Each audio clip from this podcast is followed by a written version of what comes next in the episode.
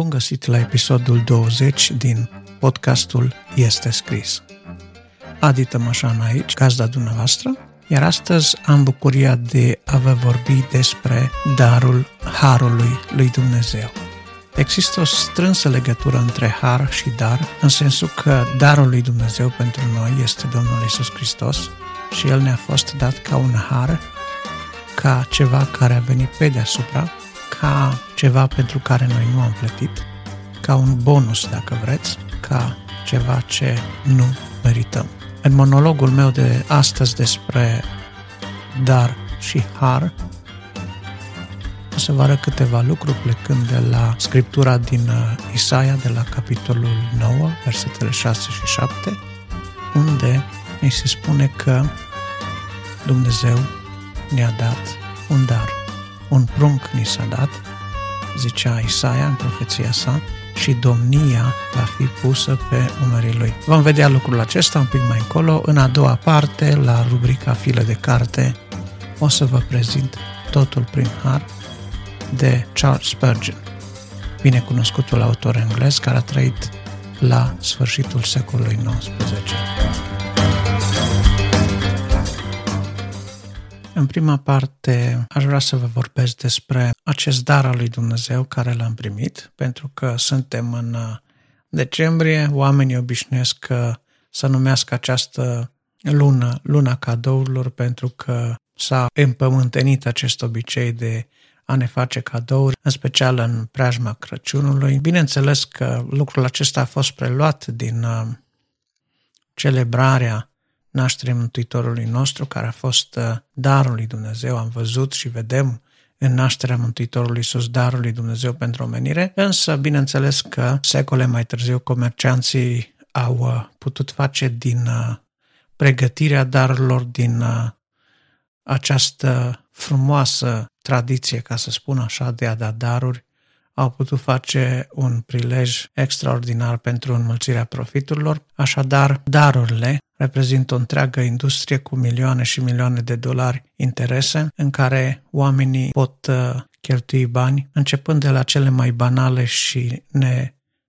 semnificative sau inutile daruri, până la cele mai extravagante în funcție de portofel. De obicei, mărimea darului pe care îl facem este direct proporțională cu importanța persoanei căreia îi facem darul sau uh, cel puțin cam asta este regula. Bineînțeles, sunt uh, perioade când uh, probabil din motive economice nu putem dărui foarte mult, nu putem dărui decât ceea ce avem în fond și la urma urmei, sau nu putem dărui mai mult decât avem, sau, dacă vreți, ne putem dărui pe noi înșine, dacă nu avem uh, posesiuni materiale, așa cum de fapt uh, Pavel vorbește despre una din bisericile pe care le-a fondat, pe care le-a plantat, spunând că ei erau gata să se dea chiar pe ei înșiși dacă el le-ar fi cerut lucrul acesta, ar fi fost gata să își scoată ochii să-i dea lui ca Pavel să poată citi, pentru că, așa după cum știm, el avea dificultăți în a scrie, probabil exact din cauza vederii. În fine, întorcându-ne la această prezentare a darurilor, vreau să vă spun că Dumnezeul nostru minunat, Dumnezeul nostru din ceruri, ne-a făcut un dar în persoana Domnului Isus prin faptul că l-a trimis în lume să se nască, iar uh, Isaia a profețit în uh, capitolul 9, dacă ne uităm, versetul 6 și 7, au uh, o foarte frumoasă prezentare, căci un copil ni s-a născut, un fiu ni s-a dat și domnia va fi pe umărul lui. Îl vor numi minunat sfednic, Dumnezeu tare, Părintele veșnicilor, Domn al păcii. El va face ca domnia lui să crească și o pace fără sfârșit va da scanului de domnie al lui David și împărăției lui o va întări și o va sprijini prin judecată și prin neprihănire de acum și în veci de veci. Iată ce va face râvna Domnului oștirilor. Acum, uh, uitându-ne la acest verset, s-ar prea putea să considerăm că el este o promisiune exclusivă pentru cei din poporul Israel, pentru că face referire la scaunul de domnie al lui David, însă să nu uităm că harul care a venit peste scaunul de domnia lui David este un har care s-a revărsat peste întreaga lume. Domnul Iisus la un moment dat spunea că vor fi mulți dintre cei care erau prezenți acolo și l-auzeau pe Iisus predicând în persoană, îl vedeau sub ochii lor în carne și oase, care vor fi lăsați afară, chit că erau fii ai împărății. Pe de altă parte, spunea Domnul Iisus, mulți dintre neamuri vor veni și vor sta la masă cu Avram și cu Isaac, adică dintre cei care nu sunt iudei vor avea parte de cinstea de a sta cu oamenii lui Dumnezeu la masă, de cinstea de a sta cu Isus la masă și de aceea această stare de har care a venit peste casa lui David, peste scaunul de domnia lui David, s-a revărsat și peste noi. Dacă ne vom uita în Evanghelia după Luca, în primele două capitole, vedem uh, profețite venirea pe lume ale lui uh, Ioan, botezătorul, precum și a Mântuitorul lui Isus. Unul dintr-o femeie în vârstă, care nu mai avea nicio șansă să poată naște un copil, dar pentru care Dumnezeu a făcut o minune, o minune anunțată prin îngeri, și celălalt printr-o fecioară, printr-o fecioară curată și smerită, în dreptul căruia s-a petrecut din nou minunea aceea, faptului că prin umbrirea Duhului Sfânt, Domnul Iisus a luat ființă în trupul acestei fecioare, fără ca ea să fi cunoscut bărbat.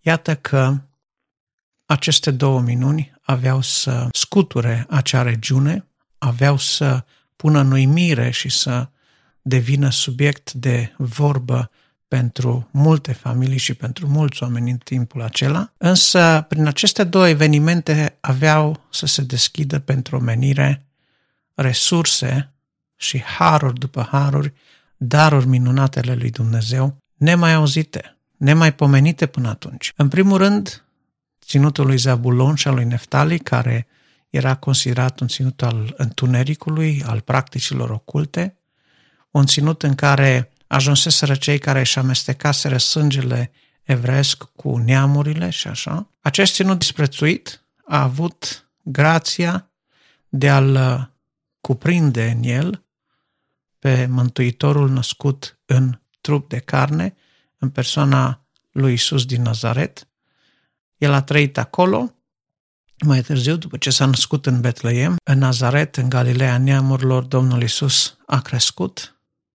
Acolo a ajuns să predice, ulterior în sinagoga din Nazaret, iar el este marea lumină care s-a arătat acestui ținut, precum și lumii întregi, și despre el este sărbătoarea care urmează să o celebrăm curând, adică nașterea Mântuitorului nostru Isus. A fost o abundență de îngeri la nașterea Mântuitorului în vremea aceea. A fost îngeri în cazul lui Zaharia, au fost îngeri în cazul Mariei, au fost îngeri în cazul păstorilor, au fost îngeri peste tot. De ce? Pentru că Dumnezeu urma să dea oamenilor o nouă șansă. Pentru că Dumnezeu urma, mai mult decât atât, să dea oamenilor un dar care avea să-i ridice de sub puterea păcatului și a morții. Legea dată prin Moise până atunci nu putea decât să le aducă cunoștință că sunt păcătoși, să-i facă să se simtă vinovați, să-i trimită mereu și mereu la altar, să aducă jerfe care le ispășeau păcatele, dar care nu reușeau să smulgă din ei dorința de a mai păcătui. Păcatul rămânea acolo. Însă prin jertfa Domnului Isus, care s-a adus pe sine odată pentru totdeauna, această repetare a jertfei este inutilă pentru că această jertfă poate să smulgă din viața noastră puterea păcatului, rădăcina păcatului, prin faptul că El a lucrat în noi transformare, lucrează în noi transformare. El produce în noi acea metanoia, acea schimbare a gândirii, o gândire noită, bazată pe principii noi, pe valori noi, bazată pe o conștiință curată, bazată pe ascultarea de neprihănire. Mă uit la aceste scripturi, mă uit la Noul Testament, care este plin de referințe la faptul că am primit un dar. Fiul lui Dumnezeu, care a venit pe pământ pentru noi, este darul lui Dumnezeu. Și dacă ne vom uita, de exemplu, în uh, Ioan 4 găsim episodul cu femeia samariteancă, ce îl întâlnește pe Isus la fântână și ea se miră că Domnul Isus vorbește cu o samariteancă, îi cere să bea apă și ulterior Domnul Isus zice, dacă ai fi cunoscut tu darul lui Dumnezeu și cine este cel care îți, cer, îți cere dăm să beau, tu însă ți-ai fi cerut și el ți-ar fi dat apa vie. Aș vrea astăzi, sau dacă vreți în aceste zile, Dumnezeu să descopere fiecare din noi acest dar. Este nevoie să cunoaștem darul lui Dumnezeu, pentru că Isus s-a prezentat pe sine însuși ca fiind darul lui Dumnezeu. El a înțeles această menire a sa pe pământ. Despre Ioan, dacă ne vom uita, despre Ioan Botezătorul vreau să zic, dacă ne vom uita în aceste două capitole din început din Evanghelia după Luca, vom găsi la un moment dat un verset în care ni se spune clar că menirea lui a fost să netezească orice vale, să netezească drumul, pentru ca să vină după el această mare mântuire. El va fi un om mare, pre- prezicea îngerul în cazul lui Ioan, și de asemenea îngerul Gavril vorbindu-i Mariei despre Isus, zicea el va fi mare căci el va mântui pe poporul său de păcatele sale. Deci atât menirea lui a fost uh, menționat încă înainte de a se fi născut. Care este menirea ta? Care este menirea mea pe pământ? Suntem noi daruri ale lui Dumnezeu pentru cei din jurul nostru? Domnul Isus a trăit uh, smerit, deși el s-a născut să fie împărat. În fața lui Pilat el spunea, eu pentru aceasta m-am născut, să fie împărat. Mai el știa că împărăția lui nu este din lumea aceasta. Noi avem la rândul nostru autoritate, dar s-ar prea putea ca autoritatea noastră să nu fie peste cei din preajma noastră, peste lumea aceasta, peste lucrurile sau situațiile pe care am vrea noi să le controlăm. Însă Dumnezeu ne dă o autoritate mult mai mare, o autoritate care depășește zona noastră imediată de influență, prin autoritatea care ne dă Domnul Dumnezeul nostru, putem afecta viețile oamenilor la depărtări de mii de kilometri, rugându-ne, mijlocind, poruncind, legând și dezlegând, întocmai după cum El ne-a dat putere. Iată aceste lucruri pe care Domnul Isus ni le-a dat. Și Domnul Isus îl făcea conștient pe Pilat însuși în momentele acelea de acest lanț al autorității desemnate, decernate, dacă vreți. N-ai avea nicio putere dacă nu ți-ar fi fost dată de sus, îi zicea el lui Pilat. Și iată că noi de sus am primit o putere. Iar puterea despre care noi uh, vorbim, acea putere venită de sus, este puterea Duhului Sfânt. Puterea Duhului Sfânt, sau dacă vreți, acest botez în Duhul Sfânt a fost numit de Domnul Isus darul Duhului Sfânt. Iar acest Duh Sfânt, la rândul lui, când l-am primit ca un dar, a venit el însuși cu darurile lui și vorbim de manifestările Duhului, vorbim de aceste daruri ale Duhului, de darul minunilor, de darul profeției, de darul vorbirii în limbi, de darul cunoștințe și așa mai departe, așa cum sunt uh, menționate în Corinteni, iată, dar după dar, har după har. Mântuirea însăși ne-a fost dată în dar, pentru că noi n-am fi putut face ceea ce ar fi trebuit făcut ca să ne obținem mântuirea prin forțe proprii. De aceea, cartea Efesen zice, prin har ați fost mântuiți și acesta este darul lui Dumnezeu. Îmi place să fac acest joc de cuvinte. Am avut harul să primim darul lui Dumnezeu. Iar darul lui Dumnezeu este harul de a primi darul. este o legătură strânsă între acestea. Grație sau har sau uh, cum vreți să numiți, este acea situație în care noi primim pe deasupra ceva pentru care noi nu am plătit.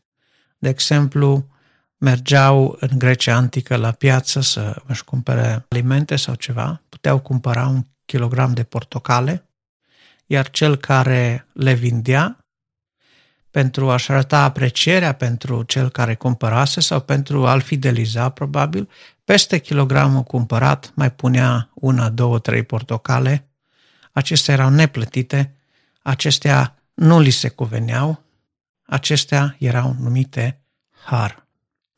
Mântuirea a fost plătită de Isus. El a plătit kilogramul de portocale.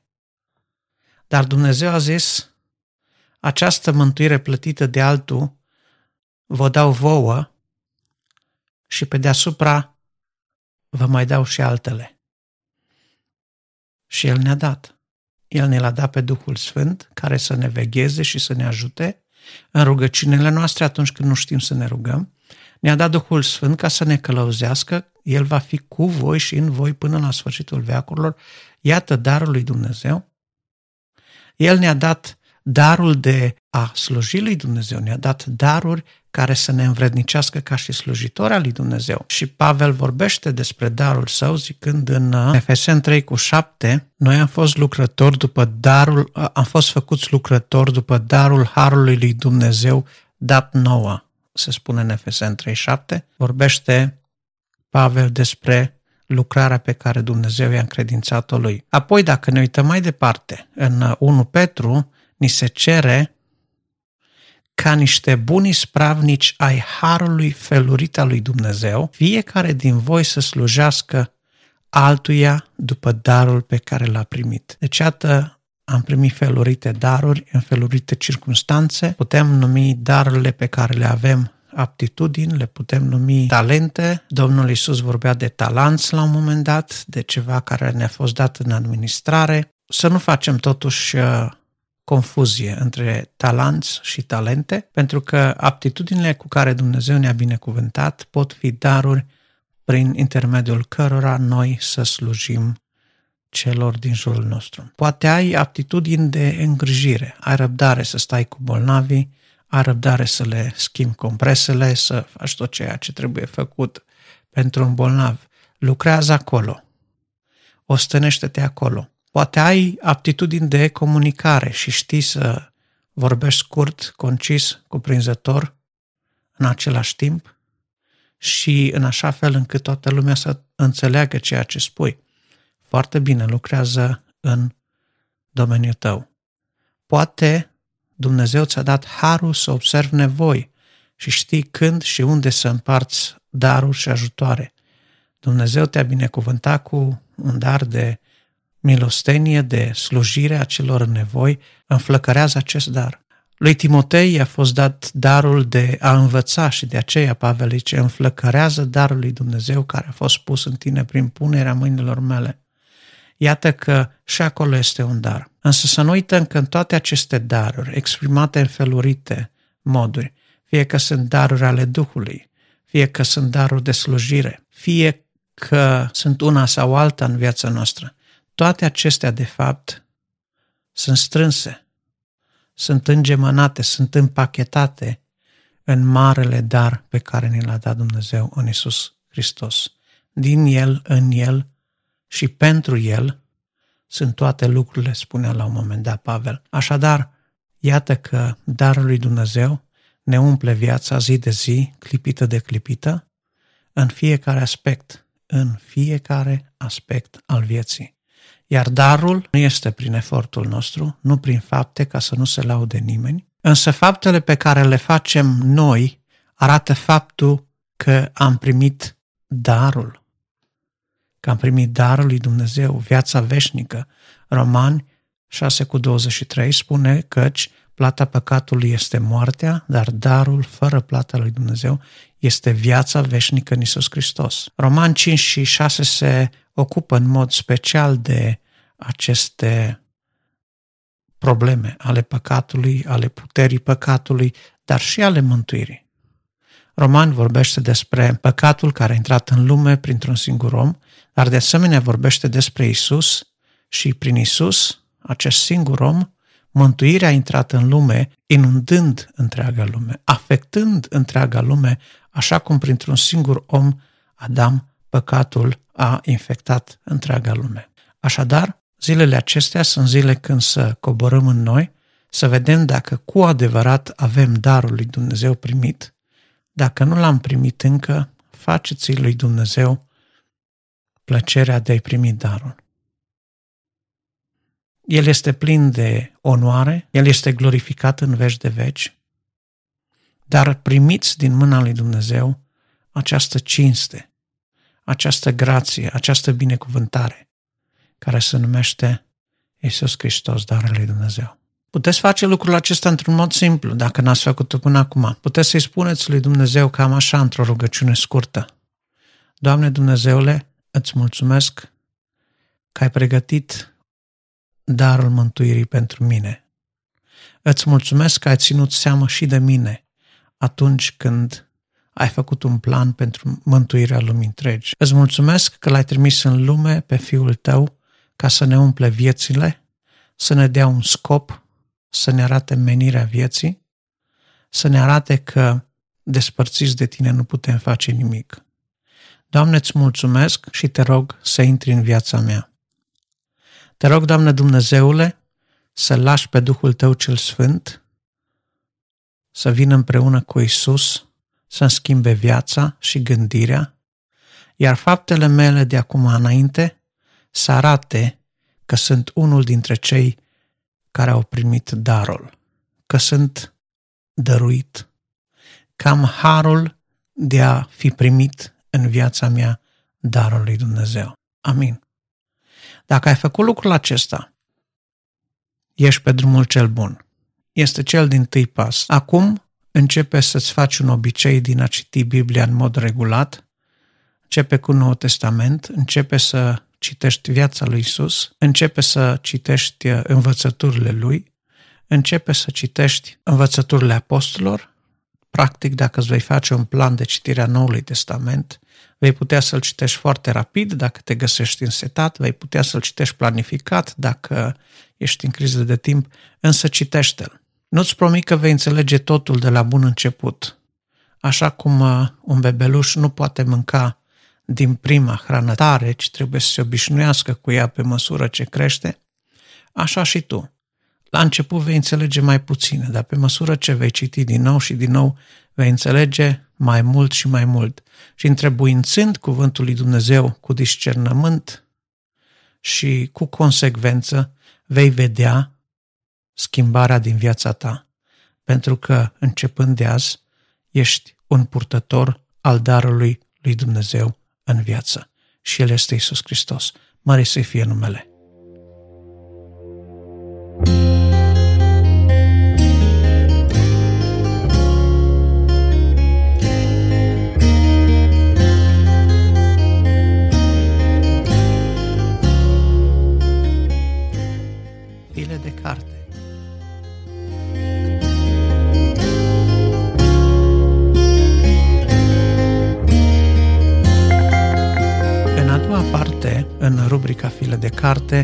Vreau să vă prezint o carte a lui uh, Charles Spurgeon, renumitul predicator uh, englez al sfârșitului de secol XIX, care, printre altele, a scris uh, și cartea Totul prin Har. Este o colecție de mesaje, de predici pe care le-a susținut el de-a lungul timpului prin diferitele locuri pe unde a umblat, unde a predicat, dar în special la The Tabernacle, locul în care a slujit cei mai mulți ani în calitate de păstor a celei mai mari congregații creștine din acea vreme.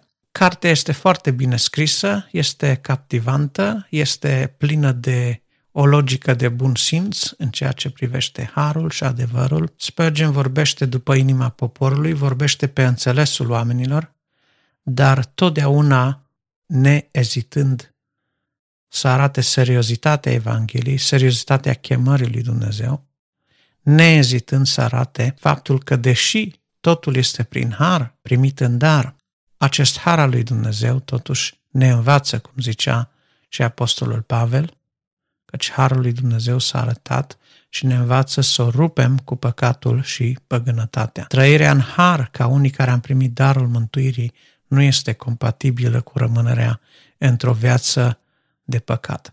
De aceea Această carte, nefiind una foarte lungă, este mai mult o cărticică, este o lectură foarte binevenită pentru cei ce vor să învețe mai mult despre Harul lui Dumnezeu, în special de la acest om care a fost în mod special fascinat de tema Harului și el, ca și Luther, s-a plecat cu multă atenție ca să studieze problema Harului în Noul Testament. Așadar, vă recomand această carte, este apărută la editura Ștefanos în 1994 și tradusă de Petru Popovici. Este o carte din uh, rândul celor scrise de autori pe care trebuie să-i citiți. În românește a mai apărut Principele Predicatorilor sau altfel numită Prințul Predicatorilor. A mai apărut uh, Sfaturi pentru Predicatori, scrisă de același autor și am impresia că mai recent au apărut chiar și comentariile la psalmi scrise de Spurgeon, una din cărțile pe care el uh, le-a scris cu mare dificultate, practic uh, pe tot uh, parcursul vieții lui de slujire sau pastorale, a muncit la aceste comentarii la psalmi, însă de data aceasta, așa cum a zis totul prin har, C.H. Spurgeon, se găsește la Stefano și la toate celelalte librării creștine. Vă recomand cu căldură și nu uitați că dacă am avut harul să primim darul, să trăim în așa fel încât să facem cinste celui ce ne-a chemat din întuneric la lumina sa minunată. Fiți binecuvântați și ne auzim data viitoare.